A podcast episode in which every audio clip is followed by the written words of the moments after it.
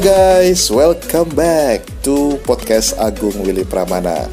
Ini isinya podcast opini aku. Jadi kalau ada pihak yang mungkin tersinggung, mungkin tidak senang dengan podcast aku, aku mohon maaf. Tapi lagi-lagi ini murni opini, pandangan dari aku seorang. Cie. Selamat menikmati. Halo guys, welcome back di podcast aku Agung Willy Pramana. Enggak, Arne aku nggak sendiri, bareng siapa? Halo. Harus dikenalin tak ya? Aku kenalin, dong. kenalin dulu. Ini aku bareng Nona cantik. Menurut ibunya sendiri? Eh, Betul, enggak lah, menurut orang juga cantik emang. Nona Nuril Alfa. Halo. Iya. Jadi hari ini aku mau mampir di podcastnya Babang Agung Willy Pramana. Gak tahu ini podcast yang edisi berapa ya bang? Ini kita gabunginnya di podcast opini episode nggak tahu lah berapa ya, pokoknya banyak lah episode banyak gitu pokoknya. Episode banyak. Nah ini kita mau ngomong soal kemacetan di Malang. Nah ini gimana nih Neng menurut Neng? Hmm, Neng. kemacetan di Malang. Waduh parah banget ya, apalagi akhir-akhir ini selama bulan Agustus terus September awal-awal mungkin itu diprediksi menjadi puncak-puncaknya macet di Kota Malang. Belum ada, belum lagi adanya uh, mahasiswa baru, terus ada karnaval-karnaval yang uh unch banget gitu ya. Belum lagi juga wisatawan kalau hari Sabtu dan juga Minggu. Tapi sebenarnya uh, kemacetan yang ada di Kota Malang itu sebenarnya udah lama banget ya, Bang Willy ya. Eh tapi kan kata orang kan kalau kota ya, kalau kota nggak macet tuh katanya nggak sukses tuh. Kayak, kampung aku di Kalimantan kan aku aslinya Kalimantan ya. Itu nggak macet tuh. Gak macet, Woles gak gitu. keren ya. Tapi juga uangnya gitu-gitu aja itu. Malang kan macet tapi uangnya banyak gitu. Nah, itu gimana tuh? Menurut Neng Nuril. Ya. Loh, beneran nih. iya, tapi yang di yang diuntungkan siapa dengan uang yang mengalir segitu banyak? Yang diuntungkan siapa dan yang dirugikan siapa? Atau jangan-jangan malah jadi bumerang sendiri buat warga Kota Malang warga Malang rayanya gitu.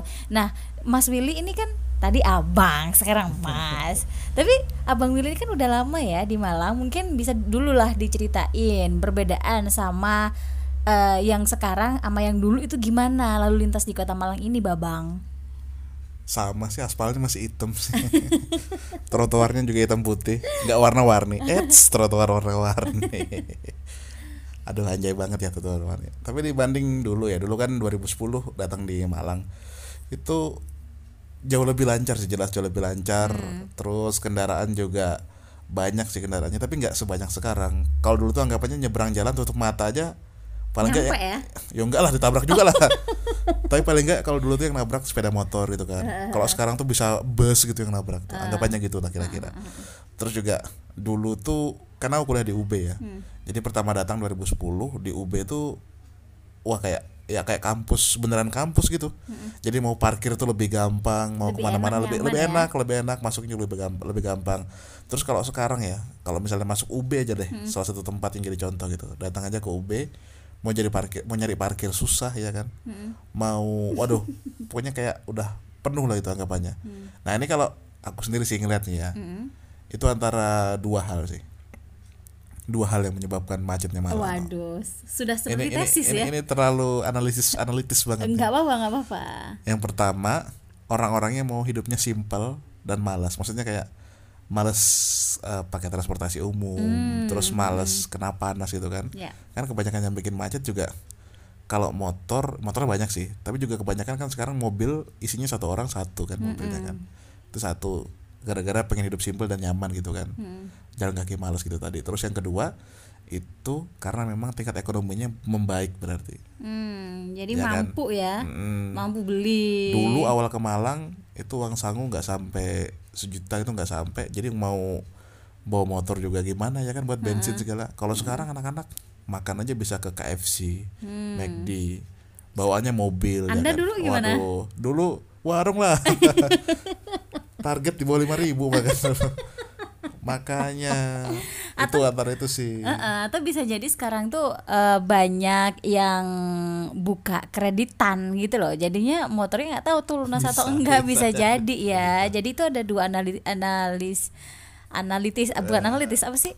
Analisa. Analisa, ya, ya, dua analisa dari Bobong Willy ya. Yang pertama memang karena banyak oh sudah mampu. Hmm, sudah mampu. Terus dan yang kedua simple dan pengen nyaman. hidupnya simple dan nyaman. Mungkin kalau bisa aku tambahin ini Nggak karena bisa lah, nggak bisa. ya. Nggak boleh. Mungkin sendiri loh nyomong.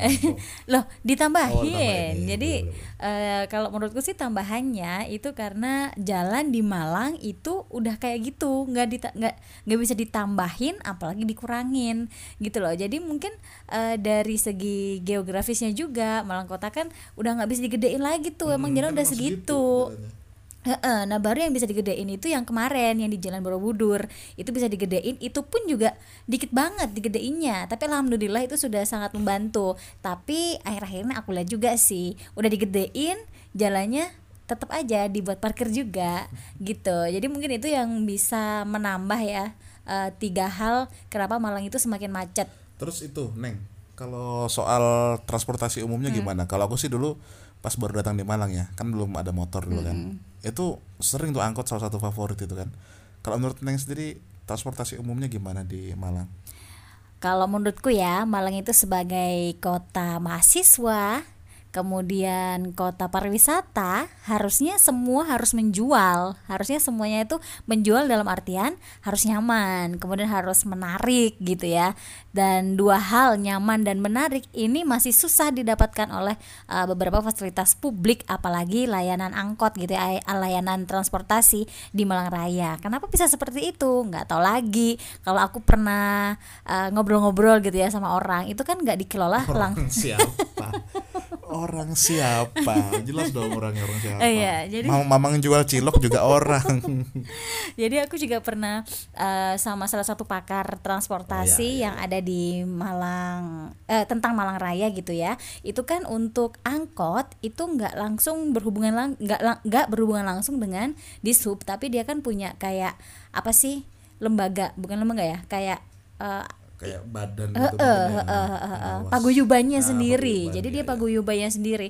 Kalau misalnya angkot itu mau bagus, itu terserah si paguyubannya. Kalau misalnya layanan angkotnya itu mau dibagusin, misalnya, misalnya nggak boleh ngerokok di dalam, atau fasilitasnya dibagusin di dalam itu, atau jalannya harus eh, nggak ngaret gitu ya, nggak ngetem dulu. Itu kita nggak bisa. Maksudnya pemerintah itu nggak bisa eh, langsung turun tangan di situ karena uh, sudah bukan tupoksinya lagi gitu loh. Kalau di sub kan hanya nanti ini gimana jalannya lewat mana, rutenya apa, terus kebijakannya seperti apa. Tapi kalau untuk hal kenyamanan, fasilitas itu di luar tanggung jawab pemerintahnya. Tapi ada beberapa usulan yang bis, yang waktu itu tuh di disampaikan juga oleh uh, beberapa pakar transportasi yang ada di Malang Raya. Itu yang pertama memang uh, ada sinergitas memang harusnya sama pemerintah. Jadi misalnya nih sopirnya itu nggak ditarget.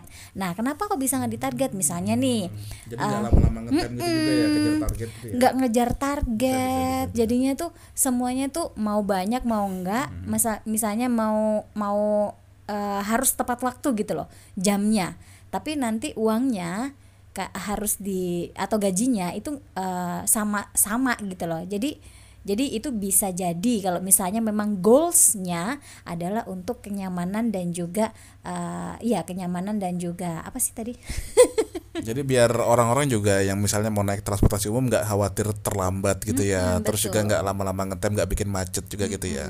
Jadi standar gaji gitu. Ngomong-ngomong Mbak Nuril, eh Mbak Nuril lagi, Neng Nuril, iya Neng. Neng Nuril pernah naik angkot emang? Pernah dong. Dulu tuh saya angkot mania ya. Dulu waktu mau ke Arjosari itu selalu naik angkot dan kekesalan saya itu ada dua hal. Yang pertama pasti ngaret dan yang kedua itu nggak jelas tuh eh, apa namanya kadang 5000 waktu zaman dulu ya kadang bisa lebih kadang bisa kurang jadi nggak nggak pas oh ya ada tiga yang satunya lagi itu kadang sopirnya itu masih merokok atau berkata yang kasar atau gimana jadi kan kita kasar gitu ya ngomong. Iya kasar, jadi Kasar. kayak kayak aspal gitu kan kasar gitu. Amplas gitu ya. Sol sepatu gitu kasar. Tapi kalau sekarang kan itu ya angkot udah jauh dekat 3.500 apa berapa sih? 3.500 ya. Iya mungkin sih karena Begitu belum ya? update lagi sih saya. Oh, aduh, oke oke oke oke. Nah, berhubung ini udah mau 10 menit, karena targetnya kita nggak usah panjang-panjang. Enggak kenapa? Loh, biar itu, biar yang dengerin juga nggak bosen itu kan podcast, tapi nggak usah ini- panjang-panjang. tapi Nanti, ini- nanti ada Oh, sesi iya, selanjutnya lagi. ah nggak sabar banget sih lu neng. Nanti kita bakal bikin lagi kayak seri podcast selanjutnya. Nanti mungkin bintang tamunya tetap neng Nuril atau cewek yang lain tahu ya. oke nah ini kesimpulan aja nih. Menurut neng Nuril apa yang harus dibenahi untuk mengatasi kemacetan di Malang? Baik, sebagai netizen yang budiman ya, saya ini eh, kalau menurut saya pribadi ya, itu memang kita nggak bisa memaksa masyarakat untuk cinta atau suka pada gerakan naik transportasi umum. Kita nggak bisa memaksakan itu. Yang bisa itu adalah memperbaikinya. Nah, jadi gimana tuh eh, apa namanya? Eh, memperbaiki transportasi umum karena itu memang salah satu cara yang sangat efektif untuk mengurangi kemacetan yang ada di Malang Raya. Terus yang kedua itu tentang eh, jalan tol Pandaan yang ke Malang itu juga eh, harus bisa diantisipasi. Positifnya memang eh, lebih lancar ya dari Pandaan ke Malangnya. Nah di Malangnya ruwet juga gitu kan tetap aja. Semakin banyak orang yang mau ke Malang Raya dengan adanya tol semakin ruwet juga yang di situ. Jadi itu mungkin bisa diantisipasi. Itu sih kalau menurut saya Babang Willy. Kalau aku sih ngeliatnya aku bikinnya simpel aja ya. Yang jelas pertama sarana prasarana diperbaikin. Itu sarana prasarana termasuk kayak jalan tol tadi kan yang eh, pengaturan lalu lintasnya juga, terus angkot-angkotnya dan bus transportasi umum lainnya dibenahi gitu kan biar memberikan kenyamanan juga untuk penumpangnya. Terus yang kedua, ini salah satu yang mungkin juga eh, buat aku sendiri bakal jadi korbannya itu pembatasan kendaraan luar yang masuk ke Malang. Kan? Hmm, good Banyak idea, tuh orang-orang kaya di kampung-kampung ya kan. Sultan-sultan, juragan-juragan yang punya sawit berhektar-hektar atau apa-apa gitu kan. Seringkali bawa kendaraannya ke Malang ya kan. Takut anaknya pas kuliah anaknya gitu kan, anaknya masih semester satu tapi dibawainnya mobil lima gitu misalnya, biar tiap hari ganti gitu kan kuliahnya kan. Nah itu juga salah satu sih kalau menurut aku yang juga menjadi penyumbang kemacetan gitu. Nah mungkin juga anda guys, wes, anda guys, ya apa enaknya manggilnya ya, enaknya apa? Jadi iya teman-teman Iya. kawan-kawan. Jadi guys, kalau menurut kamu ada penyebab lain atau mungkin juga kamu punya solusi yang lain, yuk diskusi bareng di podcast aku. Eh, emailnya ada di situ atau mungkin juga komen boleh di sana. Agung Willy Pramana out and Nuril Alfa. see you.